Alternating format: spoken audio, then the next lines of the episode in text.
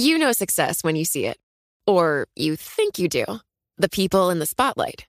But what about those small business masterminds who succeed at making their money work harder? They do that by having a business bank account with QuickBooks Money, which now earns 5% annual percentage yield. Making your money work as hard as you do, that's how you business differently. Learn more about QuickBooks Money at quickbooks.com/5APY. Banking services provided by Green.bank. Member FDIC. Only funds and envelopes earn APY. APY can change at any time. Collaborate for a greener future at the Bloomberg Green Festival, a groundbreaking celebration of the thinkers, doers, and innovators leading the way. From design and culture to technology, science, and entertainment. Hear from inspirational speakers and immerse yourself in climate solutions, July 10th through 13th in Seattle. Title sponsor, Amazon. Official airline, Alaska Airlines. Get 20% off using promo code radio20 at BloombergLive.com/Green Festival. I take full responsibility for everything this government has been doing in tackling coronavirus, and I'm very proud of our record. Tens of thousands of our citizens have died avoidably. These were unnecessary deaths because of systematic government misconduct. With good British common sense, we will continue to defeat this virus and take this country forward. There are a lot of green shoots of opportunity on the horizon. You know, we've been held down on the forest floor for far too long, and we will reach that canopy again. Hello, you're listening to Bloomberg Westminster. I am Sebastian Salek. And I'm Roger Hearing. Very good afternoon to you. Scotland very much in focus today. The Scottish First Minister Nicola Sturgeon pushing the case once again for independence as she welcomed the Prime Minister on his visit to Scotland today. It's Boris Johnson's first trip north of the border since the election in December.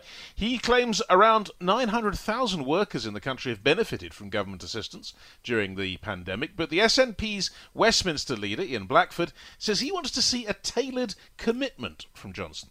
He's coming to the islands today, and of course we have many vulnerable tourist-facing businesses that are going to have a very short season. We welcome the furlough scheme. We want to see it in place, but it needs to be there for as long as people need it.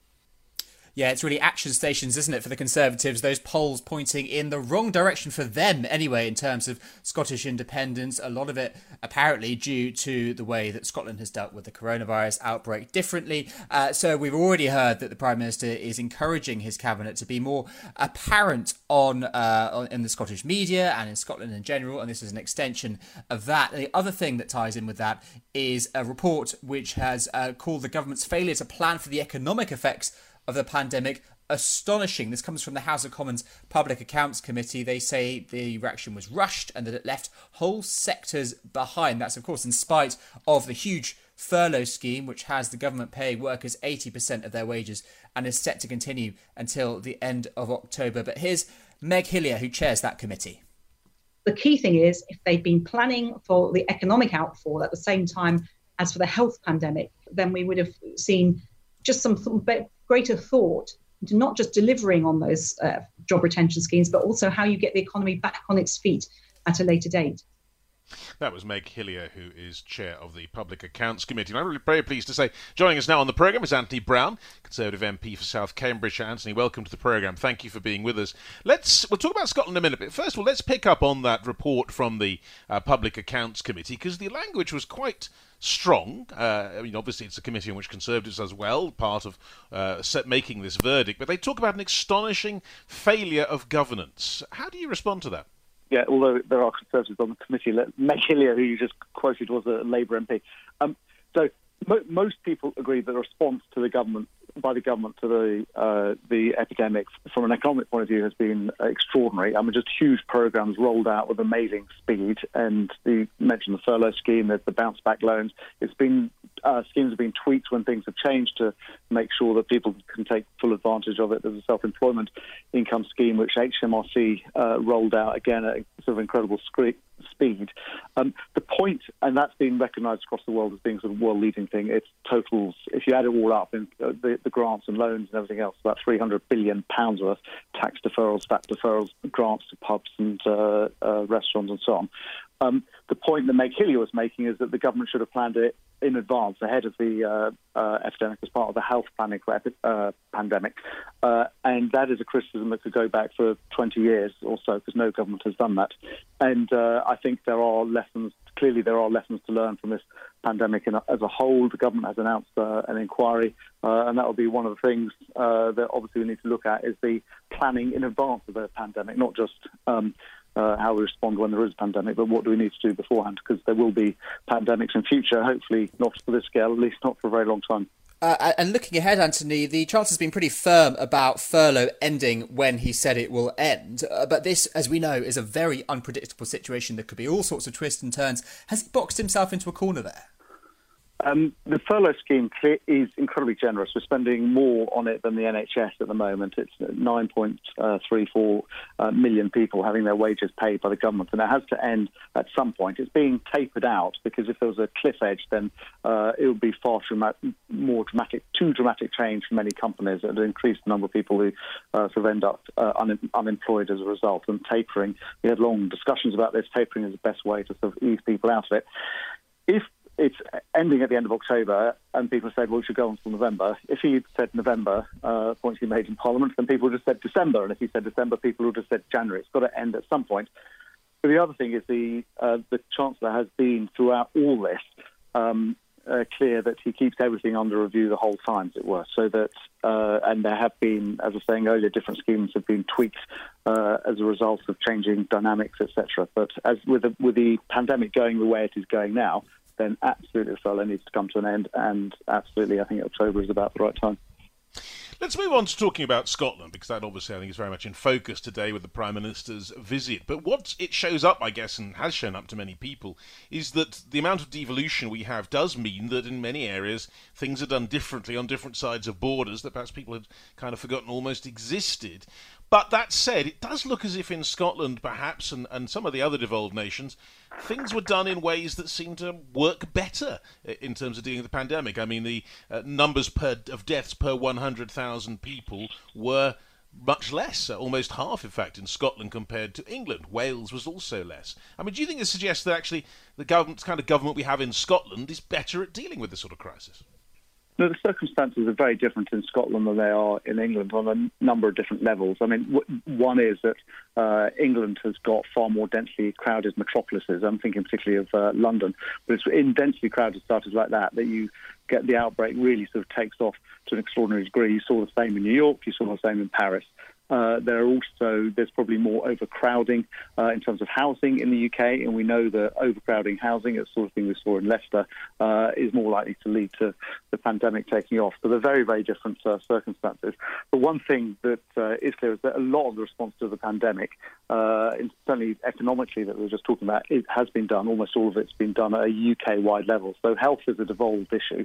But the economic response, the job retention scheme, the bounce-back loans, all the support in terms of tax referral and the health on welfare, universal credit, etc. That's the whole UK has been operating together on that. And a lot of the help that Scotland had as well on the health side actually did come from UK institutions like the Army. It helps out massively in Scotland in terms of developing testing centres and mobilising all the logistics around that.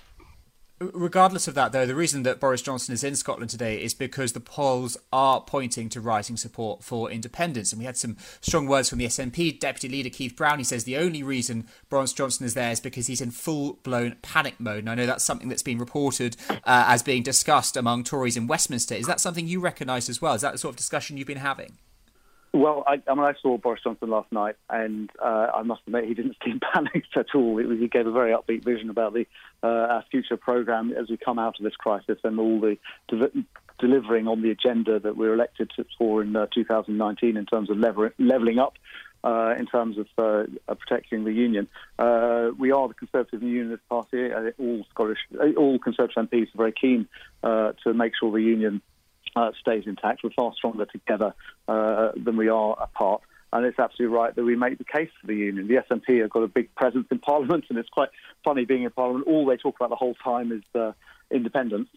Whatever the issue is that we're talking about, they just go on and on about independence. Right. And it's fair, and as the government, we absolutely clearly need to make the case for keeping the union together. But that's the problem, isn't it? I mean, that is their raison d'etre, and they could well get a majority in elections coming up, local elections, for example, in Scotland. I mean, if you don't allow them another vote, you're basically denying their democratic legitimacy. You're actually, in a way, denying the views of the people of Scotland. Well, we did have a referendum in Scotland, the independence referendum, just a few years back, and both sides said, both the sort of pro-independence and anti-independence side, said that this is a once-in-a-generation referendum, and a generation isn't just a few years. You can't keep on having a referendum every few years. But, Anthony, a lot has changed since then, not least of all Brexit. Well, no, Brexit has clearly that has changed, but actually the polls about whether people want another referendum or not doesn't show a clear result. I know the recent opinion polls have shown a majority in favour of independence, but we had that before ahead of the independence referendum, which they then lost. So you really can't judge everything from opinion polls.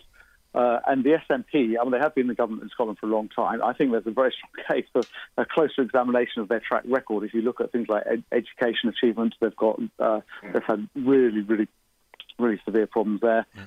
There's a lot of other things about the NHS in Scotland where they've got real particular problems, and they should be focusing on those issues that affect the day-to-day lives of people in Scotland. And lots of people in Scotland, and I know this from friends in Scotland, but I think the polls show it as well. Actually, lots of people in Scotland do vote for the SNP, but doesn't actually mean they want full independence. They're voting for them as a government in Scotland, which they don't want independence, but actually by banging the drum for Scotland, they think it gets a better deal for Scotland from the Westminster government.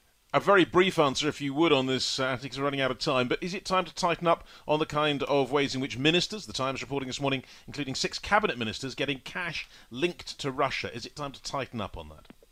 Well, there are very, very tight rules on political donations already, as you know, and these the people who are making donations were all British citizens, and British citizens are allowed to give donations. Foreign citizens aren't allowed to give donations. And you can't have a scheme which says, well, some types of British citizens are allowed to give donations, but other types of British citizens aren't allowed to give donations. So, and they're all openly declared. They're all completely legal. And what this story implies is that basically you divide British citizens into two types, those that have the right to give political support to political parties and those that don't. And I think that would be deeply inappropriate and unfair. Success is more than the final destination. It's a path you take one step at a time. It's discipline. It's teamwork. And it's the drive and passion inside of us that comes before all recognition. It's what Stiefel's been doing for over 130 years. Quietly, yet strategically, Stiefel's become one of the fastest-growing wealth management and investment banking firms in the country. Our financial advisors go beyond traditional wealth management to provide clients with direct access to one of the industry's largest equity research franchises and a leading middle market investment bank, because success is the drive it takes to keep climbing, the passion to keep investing, the best of each of us made better by the best in all of us. And that is where success meets success. Start your journey at Stiefel.com. That's Stiefel.com. Stiefel Nicholas and Company Incorporated, member SIPC and NYSE. Let's have a look at what the other stories are today. And Roger, we start with the arts. Yes, the Culture Select Committee has issued a report saying the government's failed to recognise the effects of the pandemic on the arts sector. The chair of the committee, Julian Knight, says the £1.757 billion package intended for theatres and concert halls has come too late to save jobs and venues. These sectors, which are high-earning drivers of foreign capital and tourism, if they can't get back to some normality and they can't survive this, then we're not going to have an economy that grows in the way in which we would like it to do. There's plenty of, that we've done on the arts as well, so go through our back catalogue if you want to hear more about the government's response to that sector. And then there was a bit of praise to be found for the UK's virus response, despite the report we talked about in the first part of the programme. It comes from the US economist Tyler Cowen. He's writing in Bloomberg Opinion. The piece is called "The UK's response to COVID-19 has been world class." There's something we haven't heard for a little while. And one of the things he points to is a cheap steroid known as dexamethasone, which was the first drug to reduce death in COVID-19 patients. And he was saying that is now part of the treatment around the world. Even poor countries can afford it. And he says this is an achievement that is a total home run, as he puts it. And it really puts Britain at the front of that research, and that is what makes their response so good. Well, if we're at the front of the queue there, we're certainly not when it comes to trade deals, because it seems the UK is going to have to accept it's unlikely to get a trade deal with the US before the end of the Brexit transition period. Bloomberg's learned that Britain's more likely to conclude negotiations with the US in January rather than this year, and that comes after the virus slowed the progress of discussion. Sources said that agriculture in particular had been a sticking point in the talks, and agriculture is what we're going to be focusing on Bloomberg Westminster tomorrow, so don't miss that. Yeah, it's really one of those sectors that has it all, doesn't it? It's Brexit, it's virus, it's the whole gamut. So stay tuned for that one tomorrow. And then finally, we've got to talk about China and their influence. A think tank run by the former advisor, Theresa May, is saying that this is high on the agenda. It says UK universities' dependence on fees from Chinese students could make them financially vulnerable. This comes from the Onward director, Will Tanner, who says many of Britain's most prestigious universities rely on China for as much as 30% of their students. And that money risks being used as a geopolitical bargaining tool. Comes, of course, amid these escalations between the UK and Beijing over Huawei, over Hong Kong, over all sorts of things. And then Chinese state television as well, taking the English Premier League football matches off the air. Bloomberg sources saying that CCTV won't show the remainder of the current competition round. But Roger, funding for universities always a hot topic, especially when so many students, Chinese, British, whatever, have been at home during a big part of the term, and they've been paying a lot of money for it. Yes, they may not feel they're getting their money's worth. But let's talk about our electoral system. There's been a lot of focus this week on its safety, suggestions that Russia and others may have been involved in trying at least to influence votes, including the 2014 Scottish independence referendum, the 2016 Brexit vote, even, according to the Foreign Secretary Dominic Raab, the 2019 election. So how vulnerable is our electoral process to outside interference? Well, joining us now, I'm very pleased to say, is Darren Hughes, who's Chief Executive of the Electoral Reform Society. Darren, thanks for being with us. Welcome to the programme. How safe is our electoral system as it is at the moment? Well, I think it depends on which angle you're looking at it from. So the actual mechanism of voting, going to a polling station, having your name checked, being given a ballot paper, marking that ballot paper, putting it in the box, knowing that it will be counted correctly, that is secure. And the report's very clear about that having a paper-based system with an audit trail is very important. And, of course, trying to manipulate that at scale is virtually impossible. But the other aspect of the electoral system is the influence of voters, how it's possible to conduct a political debate, create opinions or try and sway opinions during an election campaign period. And I think on that score, the things that happened before the day of the vote, if you like, there are a lot of vulnerabilities, and the report of the Intelligence Committee really does lay bare the vulnerabilities that exist in that space. The million-dollar question then, Darren, is how do you combat that? Well, I think there's a couple of ways of doing it. Some of it is about what you might think of as the architecture of the legislation in this area. So the most of the rules that govern our elections were written in the year 2000. Several prime ministers ago, and of course way before social media and the sort of the mass digital communication of our political leaders with the public. So really that area is not fit for purpose at all, and needs quite a major overhaul. And then there are some particular initiatives that could be taken around making sure that social media and political advertising, the reader or the viewer and the voter is aware of who's promoting this, where this comes from, the digital imprint, if you like, so that if people are being, if there's an attempt at propaganda, misinformation, trying to sway people in a way that's outside what you might consider the normal rough and tumble of political debate, then at least there's an opportunity for people to know who's pushing this message at them. And I think the final area is who's influencing our influences, and the report's pretty damning on that area as well, so that needs tightening up. I mean, the problem with all this, Darren, is it's good to talk in these terms, but actually doing the work of nailing it down, saying what the rules are that would actually make a big difference, is going to be extremely difficult, because part of the nature of the cut and thrust of a political campaign is that views come from everywhere and lots of different places. I mean, how on earth do you actually make it sure? How can you even define what constitutes interference? I think that's a really good point, because you do expect a lot of movement in a political campaign. That's the reason we have them. That you're trying to.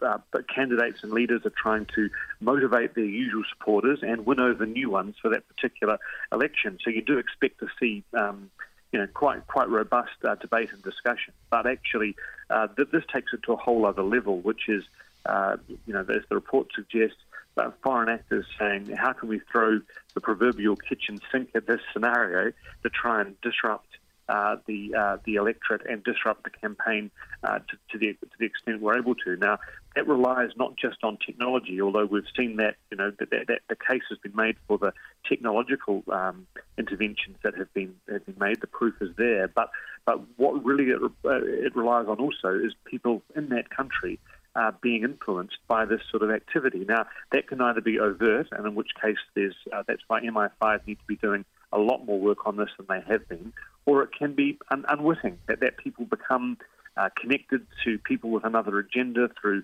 donations to parties, through the report points to political organisations, academics, charities, people who think they're doing interesting work but actually are becoming entangled in this web. And I think sunlight's the best disinfectant on that. But I agree with you that it's not as simple as A plus B equals C. There's a lot of subjectivity in all of this, but you've got to at least be trying to do something about it. The report suggests we're not doing anywhere near enough to make it an uninviting proposition to foreign actors. And what about elections that aren't necessarily general elections? I'm talking about internal party stuff, where so much of that is digital. And of course, if it's a leadership election, for example, for the leader of the opposition or whatever, that is going to have a big impact on political discourse and sounds at the surface of it quite vulnerable to hacking. Well, I think that the providers of these sort of services need to be, ever vigilant to make sure that they are not the victims of hacking, because one of the balances to be struck here is that participation seems to go up a lot in these kind of internal elections, where you can make it easy for somebody to vote off the back of their smartphone kind of thing. So that's got to be seen as a real positive. And the UK companies that do this have been, very good at innovating good products.